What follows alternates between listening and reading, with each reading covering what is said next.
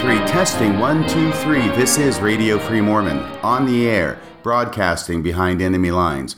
Tonight's episode That Time I Got Molested as a Kid. At the end of yesterday's podcast, I announced that today I would be talking publicly about the time I was molested when I was 10 years old. And let me tell you what's been going on behind the scenes since I made that announcement. First off, that announcement came out of nowhere. When I started yesterday's podcast, I had no intention of talking about this incident. And yet, while I was talking about formative experiences in my childhood, I felt I should tell you about this incident. And so I announced that I would. And immediately after I announced that I would, I regretted it. Now, as all of you know, I record my podcast and then I have to spend a lot of time afterward editing it. And I thought about taking out that announcement so that you would not hear me announce that today I would be talking about that incident when I was 10 years old. And if I took out the announcement, then I wouldn't have to talk about it today and I could go on and talk about something else, and nobody would be any the wiser. But I realized that I was second guessing myself, and I decided to stick with my first impression that this was something that I needed to tell. The ideas that went through my mind were number one, nobody wants to hear about this. Number two, why would I tell this to thousands of people on my podcast when over the last 50 years I have told virtually nobody about this? And what I started to realize was that even though this happened 50 years ago, this incident still has power over me. And the power it has over me is the shame that was involved in this incident, the shame that it caused me. And I began thinking that there are people out there in my listening audience who have had the same or similar things happen to you or those you love. And there are those of you who have never told anybody else about what happened to you because you too are ashamed, just like I am. And then I began to think that one of the reasons that this has such power over me is because I refuse to talk about it. I refuse to name the evil that was done to me. And through my refusing to talk about it because I'm ashamed of it, I continue to allow it to have power over me. I continue to give it power over me. It's like in Harry Potter, where nobody will mention the name of Voldemort. Except for Harry, right? Harry starts mentioning it as the books progress, but nobody else will say his name. They will call him he who must not be named.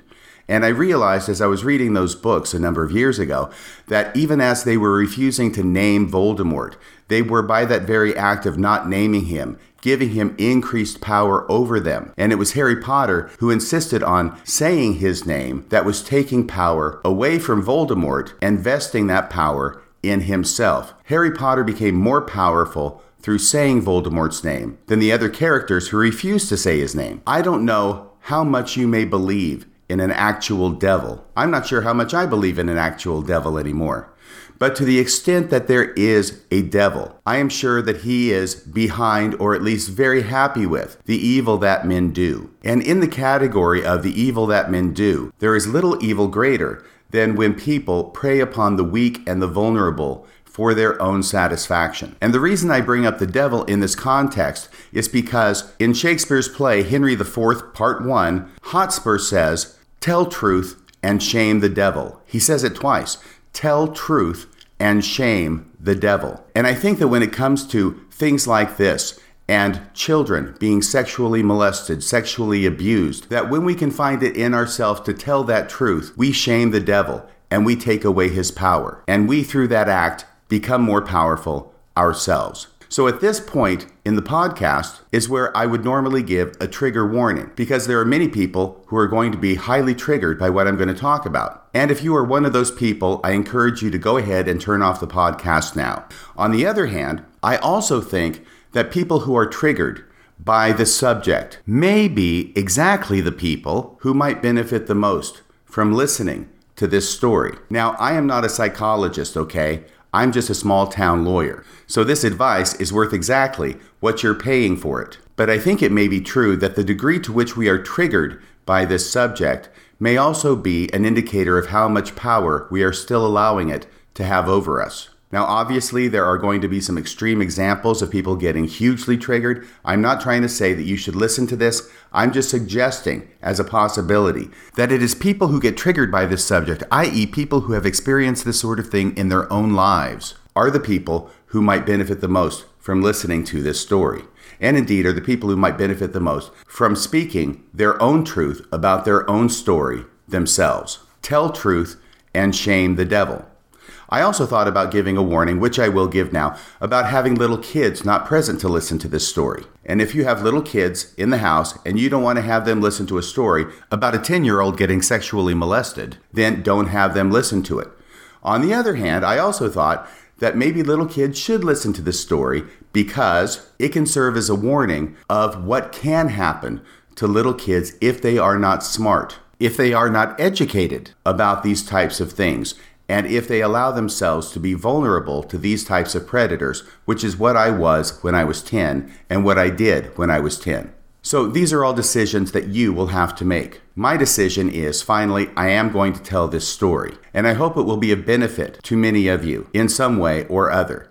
Now, I will tell you at the outset, this is not going to be gruesome, it's not going to be graphic, it's not going to be violent. What happened to me is, by comparison to what happens to other children, relatively mild relatively small. And there are some of you who will listen to this story and will think, why are you making such a big deal about it? But there are others of you who will listen to this story who have experienced something like this and will understand exactly why this was such a big deal to me when I was 10 and why it continues to be such a big deal to me when I'm 60. This happened in June of 1970. Today is April 10th, 2020. It is Good Friday. In just two months' time, it will be June of 2020, and it will actually be 50 years from the date that this happened, back in 1970. And yet, what happened 50 years ago still continues to have some degree of power over me today. Now, it's certainly a lot less power than it had over me when it happened, and even in the years following when it happened. And I'll talk a little bit about this in tonight's episode, too. But 50 years is a long time to be living with this, and I think it's high time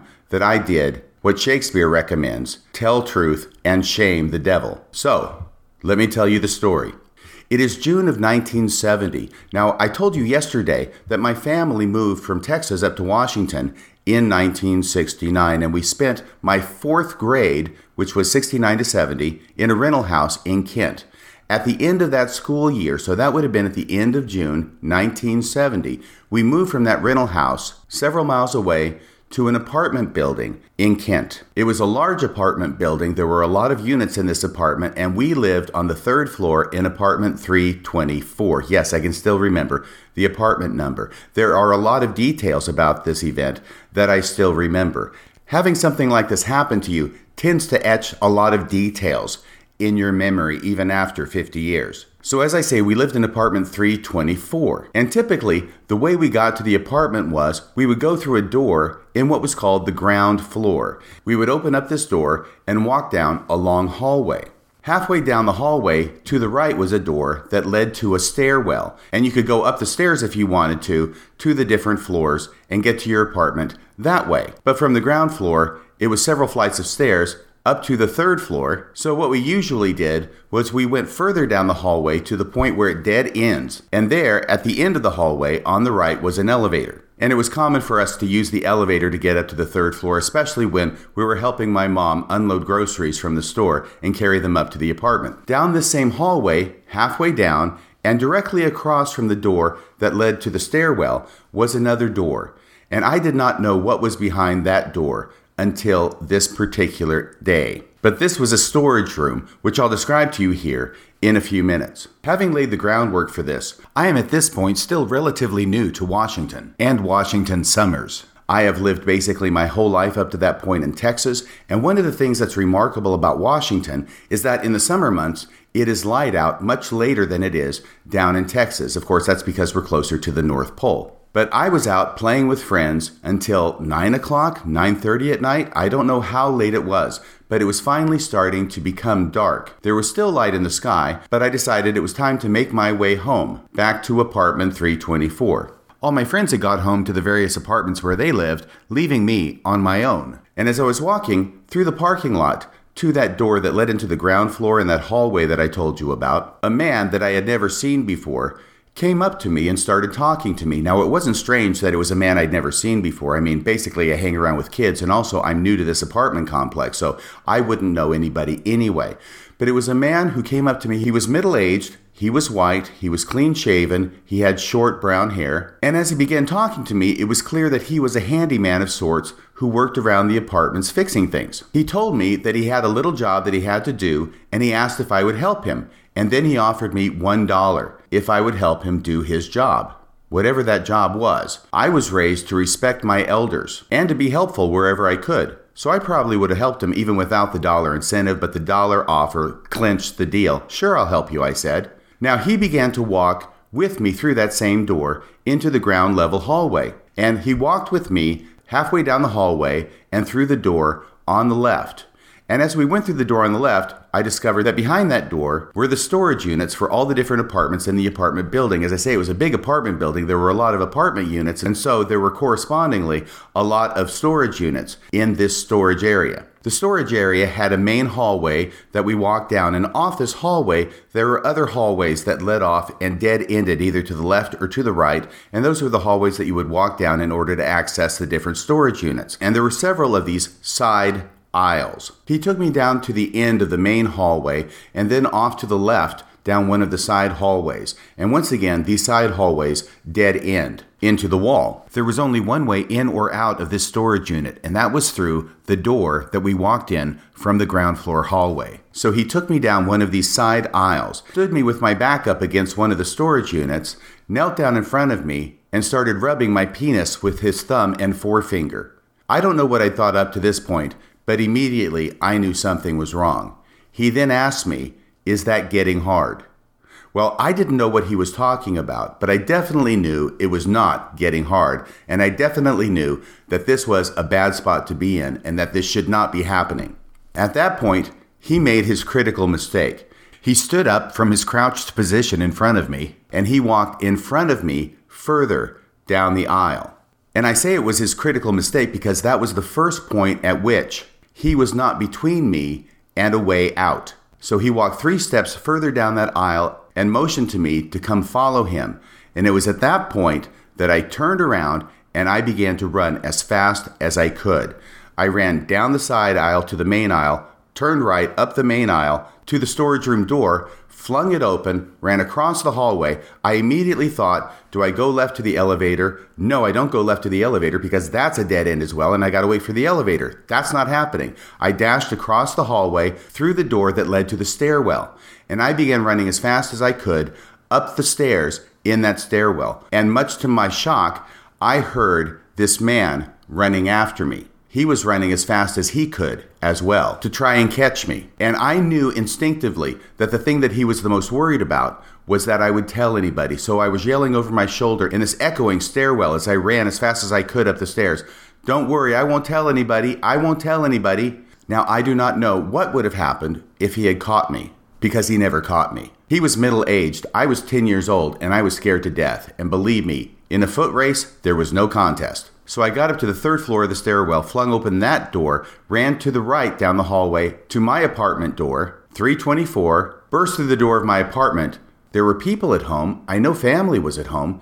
I had to catch my breath. I was totally out of breath. I'm sure I was heaving. I was shocked. I was scared but nobody to my recollection asked me if anything was wrong. I suppose it wasn't that uncommon for me to come running, out of breath, into the apartment. But what I did after I caught my breath was I went into the living room and I sat down on the couch opposite the TV. And on the TV was a movie. And to this day, I will never forget what movie it was. It was a movie I've never seen before. I've never seen it since, but it was called After the Fox and it starred Peter Sellers. Once again, when something like this happens to you, you tend to remember a lot of details. But 10 year old Radio Free Mormon sat on that couch opposite that TV for at least an hour. I wasn't watching the show, I wasn't following the plot, I was in shock. I was trying to figure out what on earth had happened to me, and what on earth was going to happen to me, and what on earth I should do about it. But when you're a kid, asking the question, what I should do about it, is really very simple because the answer to that is you don't do anything about it. The one thing you do about it is you don't do anything about it. And the one thing you say about it is you don't say anything about it. I would not tell my mom, I would not tell my dad, I would not tell my brothers, I would not tell anybody about what happened. Because not only had I committed to not telling when I was running up the stairs for crying out loud, but also there was shame associated with it. Now, rationally speaking, I didn't do anything wrong. I'm not the bad guy here. That other guy is the bad guy. That middle aged man who molested me, he's the bad guy. But it doesn't make any sense. This is not a rational response. It is an emotional response, and it is a very real response. And that response is absolute and utter shame. I was not going to say this to anybody because I was too ashamed to say it. So at some point, obviously the movie got over. At some point, I made it into the bedroom. At some point, I finally got to sleep. I woke up the next morning. I was still a 10 year old boy. And over the coming days, things went back to a sense of normalcy. But the problem wasn't just the shame that I felt and the fact I was never going to tell anybody. The problem was that this guy was still out there, and he was a handyman who worked at the same apartment building where I lived. And on top of the shame I felt was the fear that I felt, because at any time when I was outside playing or doing anything else outside my apartment, he could be there. He could come around the corner and molest me again. But you know, by and large, 10 year olds can be pretty hardy things. And I did not hole up in the apartment. I continued to play outside. I continued to play with my friends. It was summer and I was 10 years old. But I was always on the alert for this man. And as fate would have it, I did see him again. It was maybe a week or two later. It was during the day, and I was sitting actually in the hallway right outside my apartment door. And I was there with some friends, and we had some cards, and we were in a circle. My back was against the apartment door, and we were playing poker. Of course, we're not playing for money, but we're just playing poker like 10 year olds will do. And as we're sitting there on the carpeted floor of the hallway outside my apartment, who should come by but this very same man? As I'm sitting there with my back against the apartment, I can still remember he was walking from my left down the hallway in front of me and to the right, and he was in company with another guy who was about his same age, and I guess that they were both maintenance workers at this apartment complex. And I remember he walked by, and I'm facing him. Remember, my back's against the apartment door. He walks by, he looks over at me, I look up at him. We make eye contact. I was shocked to see him, but not surprised. I knew that I was right there by my apartment and all my friends were present, so I knew that I was safe. He wasn't going to do anything to me there. But as he walked by and we made eye contact, I gave him a knowing and conspiratorial nod, as if to communicate to him that his secret was safe with me. I had not told anybody, I was not going to tell anybody, and so he didn't need to worry about it. This was in the past, this was a secret that he and I shared. I would go to my grave with it. So you might think that was the end of the story. And it is the end of the story for many people because many people never tell. I ended up telling, but I did not tell my parents, I did not tell my brothers, I did not tell my friends. I told somebody who was a friend of my big brother. Now, once again, my big brother was five years older than I was. I was 10 at the time, so he was 15, so his friend was probably 15 or 16 as well. His name was Dennis Chauncey. And Dennis Chauncey lived with his family in another apartment down the hallway on the third floor of the Village Green Apartments. And for some reason, I was over at his apartment. And you know, as I think back on it, I was interested in magic at the time, and Dennis Chauncey showed me a magic trick. It was a card trick. It was frankly one of the best card tricks that I've ever learned, and I can still remember the card trick and how to do it to this day.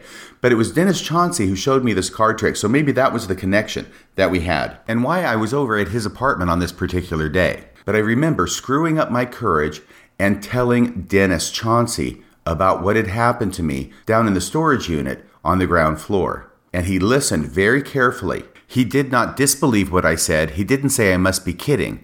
But what he said was, You need to tell your parents about this. And if you don't tell your parents, I will. I remember years later my mom saying that she really didn't have a lot of use for Dennis Chauncey. He was kind of rough around the edges. She didn't like my big brother, being friends with him and hanging out with him. But she will always be thankful to him that that is what he told me because that was the impetus that I needed to tell my parents because obviously either I tell them or Dennis is going to. They're going to find out either way. So I told them and I told them that night. I got them in the living room and I told them about what had happened to me. And that ended up starting act 2 of the nightmare. Because Act Two was my parents called the police. Of course, they called the police. And there was a detective who came out to our apartment building, 324 at the Village Green Apartments in Kent, Washington. And he was out there pretty quickly. He was there in the living room. He asked me questions, and I had to tell him the story again. Now, this was incredibly painful for me and incredibly shameful for me to have to tell this story over and over and over again, which is what ended up happening. And I had to tell it to strangers, like the detective. It was bad enough telling it to my parents, it was even worse telling it to the stranger.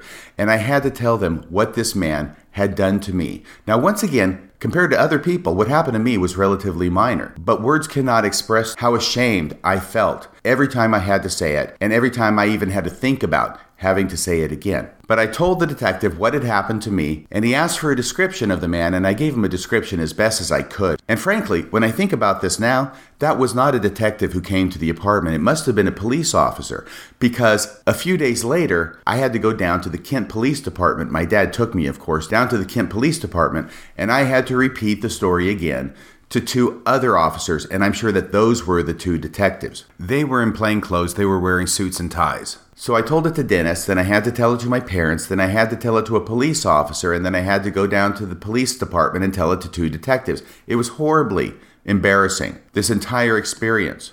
Getting molested was bad enough, but having to retell the experience over and over to these different people was almost as bad as getting molested in the first place. But it didn't stop there, because fortunately, in retrospect, they caught the guy. And the way I found out about it was when I was invited down once again to the police station to see if I could identify this guy in a lineup. Now, I don't have to tell my story again, so I'm not ashamed of going down to view the lineup. Instead, I'm terrified to go down to this lineup because now he's going to know that I squealed and he's going to see me there and he's going to know that I'm the one that told on him. I remember going down to this room that they had where they did the lineups and there was no glass in between me and the people who would be up there on this platform where the lineup would be held. Instead, where the audience sat and where I sat with my dad and the detective was in darkness, and they had bright lights shining up there on the platform. With the idea, of course, that if you're on the platform looking into those bright lights, you can't see anything beyond the bright lights, and you can't see anybody who's seated in the dark room behind those bright lights.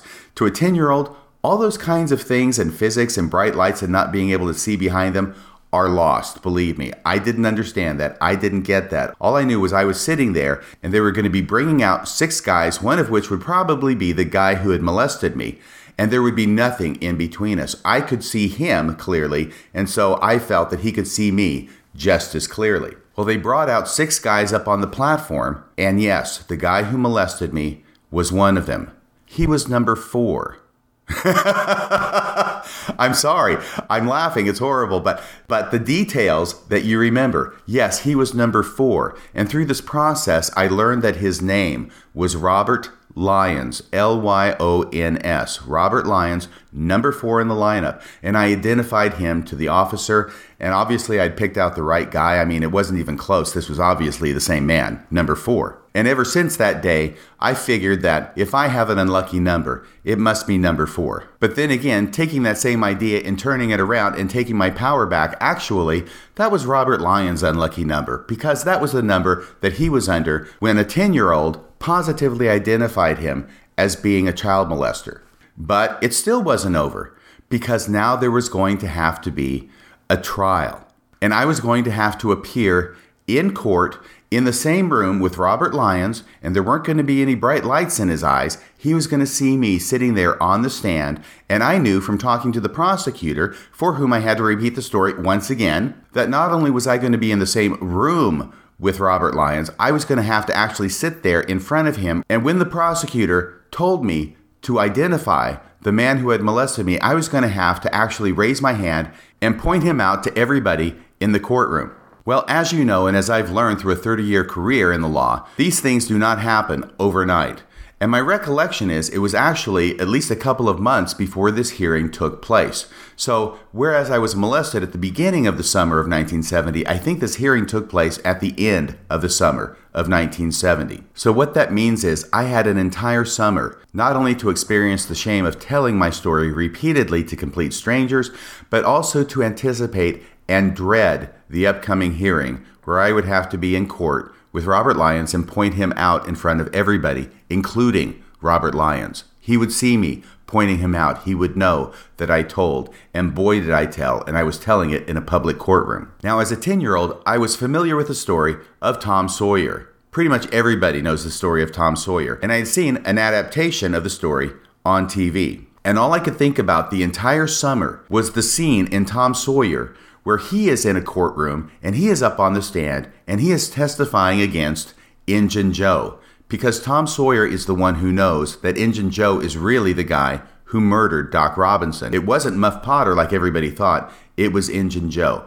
And Tom Sawyer is in a courtroom. He's seated up on the witness stand in this big wooden chair, and he's testifying and telling everybody the secret about what he saw. And he's asked by the attorney to identify Injun Joe. And Tom Sawyer is scared, and he points out Injun Joe in the courtroom. And at that point in the proceedings, if you recall, Injun Joe stands up and throws a big knife at Tom Sawyer, which narrowly misses him and sticks in the wooden chair right above his head. Injun Joe then yells, I'm gonna kill you, Tom Sawyer!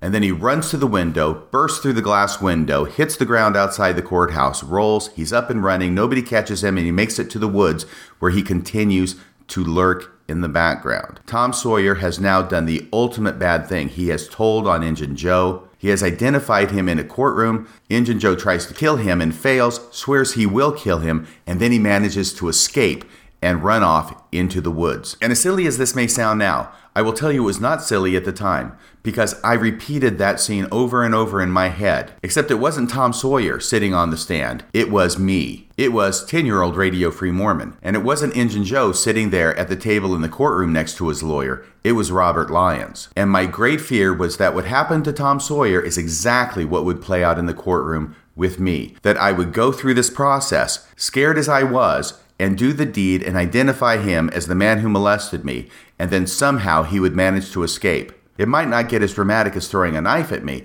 but he would manage to escape, and then he would be out there in the woods somewhere, waiting and plotting his revenge on me. So finally, the end of summer came, and my parents took me down to the courthouse in Seattle, Washington. We drove to the courthouse. My parents sat in the audience in the courtroom. I'm sure the prosecutor kept me away from Robert Lyons as much as possible and out of his sight, but the time came when I did have to take the stand and testify.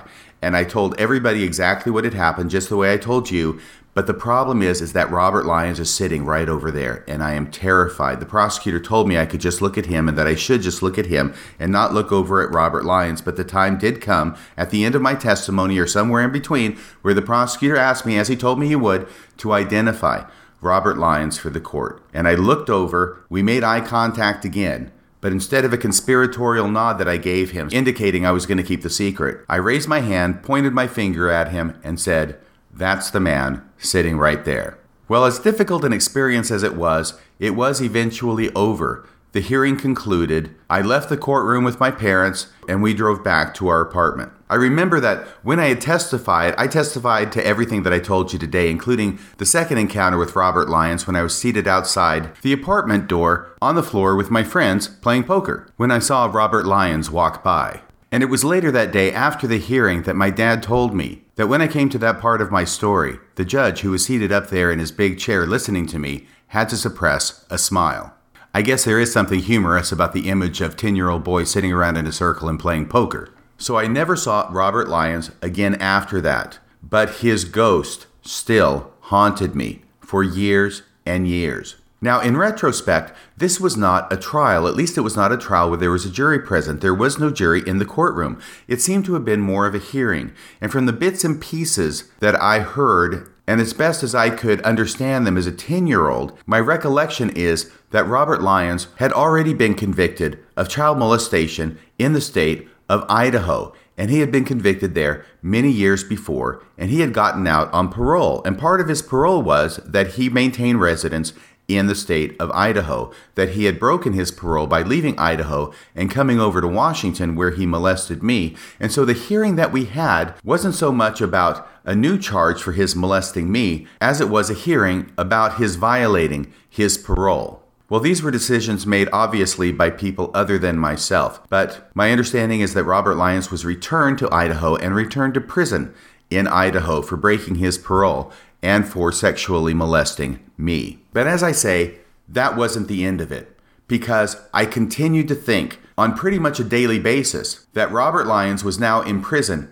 in Idaho, but he wouldn't be in prison forever. The day would come when he would get out, and when he got out, he would come looking for the little boy who put him there in the first place. And that little boy was me. I imagined him in his prison cell every day, working out, working out, concentrating on my face so he would not forget how I looked. So that when the day came that he got out, he would come back to Washington again, track me down, and just like Injun Joe tried to do to Tom Sawyer, he would have his revenge. I lived in fear of this for years. Now, obviously, for the very first few weeks and months after the hearing, I thought about it on a daily basis. I could not go to sleep at night without thinking about this scenario. But as will happen, as time goes on, I thought about it less and less, and it didn't occur to me every night. It occurred to me maybe every other night, then every week, and then maybe every month, but I don't think it ever got less than every month, at least as long as I was a teenager. Now, you may remember from yesterday's podcast when I told you about what I called the worst summer of my life, the summer of 1972, when I, my brother Cam, the second oldest boy, and my mom, who was separated from my dad, spent the entire summer in a little house down in Rockport, Texas. You know, in retrospect, it's funny that I considered the summer of 1972 the worst summer of my childhood, when after telling this story, I think that the summer of 1970 probably beats it, hands down. But anyway, back to the end of the summer of 1972, the end of our stay in Rockport, Texas. My parents got reconciled again. They always ended up getting reconciled after a separation. They never got divorced. But at the end of the summer, we went back to Washington and we didn't fly to Washington. And I think we didn't fly because we had the family car. So what we had to do was to actually drive from Rockport, Texas, all the way back to Kent, Washington. Now, my mom was not the greatest driver in the world. And me and my brother, I was 12, he would have been 13, were not the best navigators. So we ended up getting a little bit lost. The route we took between Texas and Washington was not exactly the most direct route, and we ended up going to Washington from Texas by way of Idaho. And we stopped for the night in a little motel in Twin Falls, Idaho. Now, we got there at the end of a day of driving, and we left there the next morning to begin another day of driving. We were there for only one night, but I will tell you that was one of the scariest nights I have ever spent. Now, it has been at this point two years since I was molested. I was molested in the summer of 1970. It is now the end of the summer of 1972. And we end up, because my mom gets a little bit lost, spending the night in a hotel in Idaho. And what I know that night is that now I am in Idaho. I am in the state that Robert Lyons lives. I am in his territory.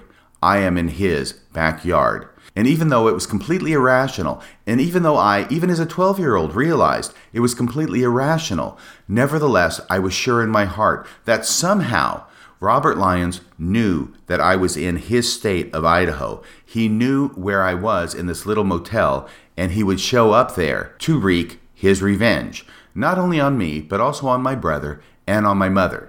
Well, obviously, that did not happen. We got up the next morning, we got on the road, and we made our way back to Washington. And I was a very happy little boy to put Idaho in the rearview mirror. But even for years after that, I would have recurring thoughts and recurring fears about Robert Lyons because, on the one hand, even though as the years passed and I got further away from the incident, the power of the incident had less effect upon me, on the other hand, I also knew that as more time went by, it was more likely that Robert Lyons was getting closer and closer to finishing his prison sentence and would be out and able to come over to Washington to hunt me down. In fact, that was one of the problems. I had no idea when he was in prison, when he was out of prison, how long he would be in prison, and I was left to guess whether he was out of prison yet or not. But I turned 16, I turned 17, I turned 18, and I continued to think from time to time about Robert Lyons.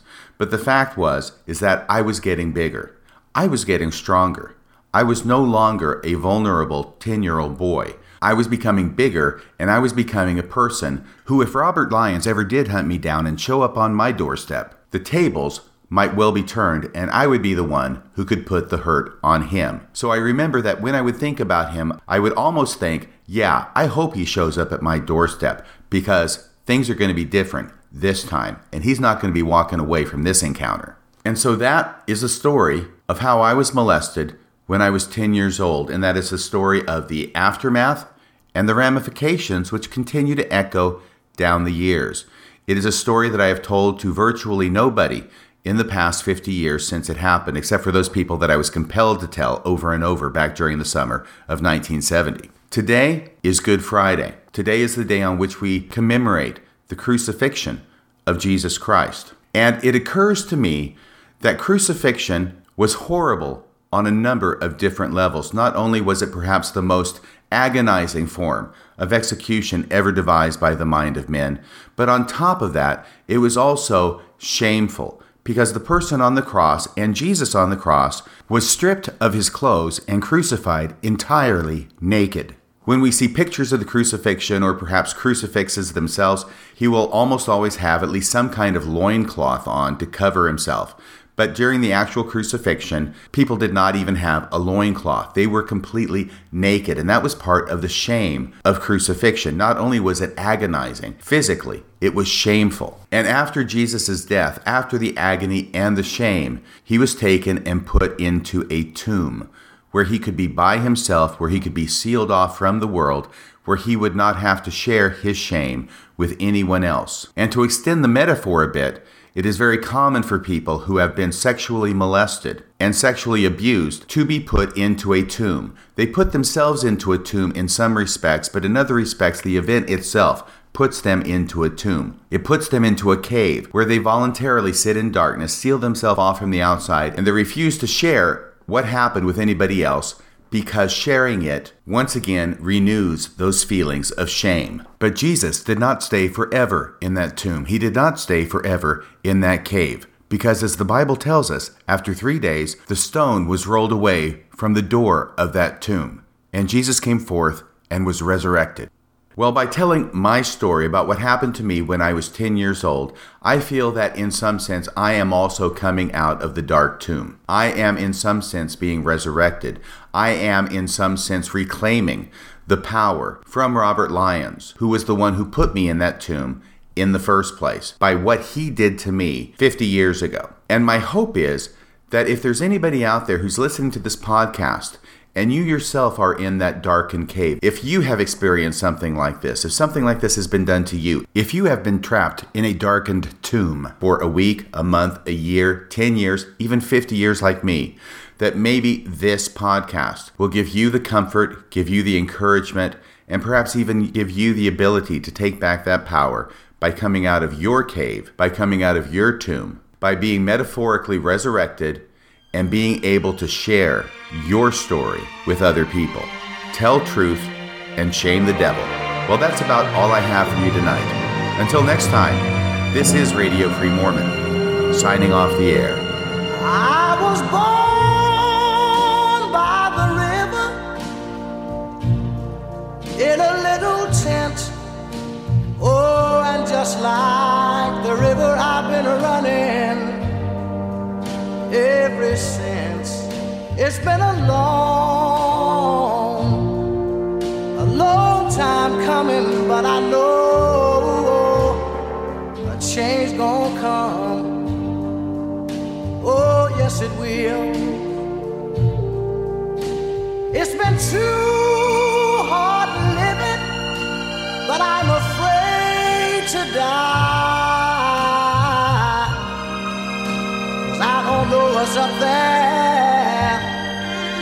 beyond the sky. It's been a long, a long time coming, but I know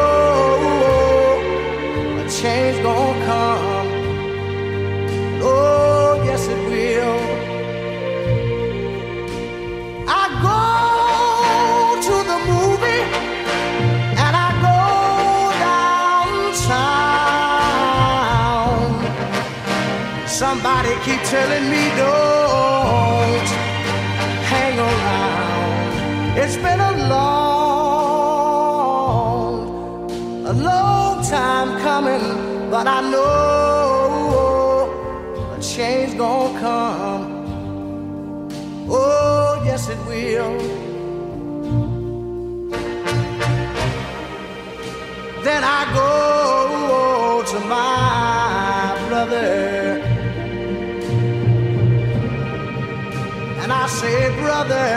help me please.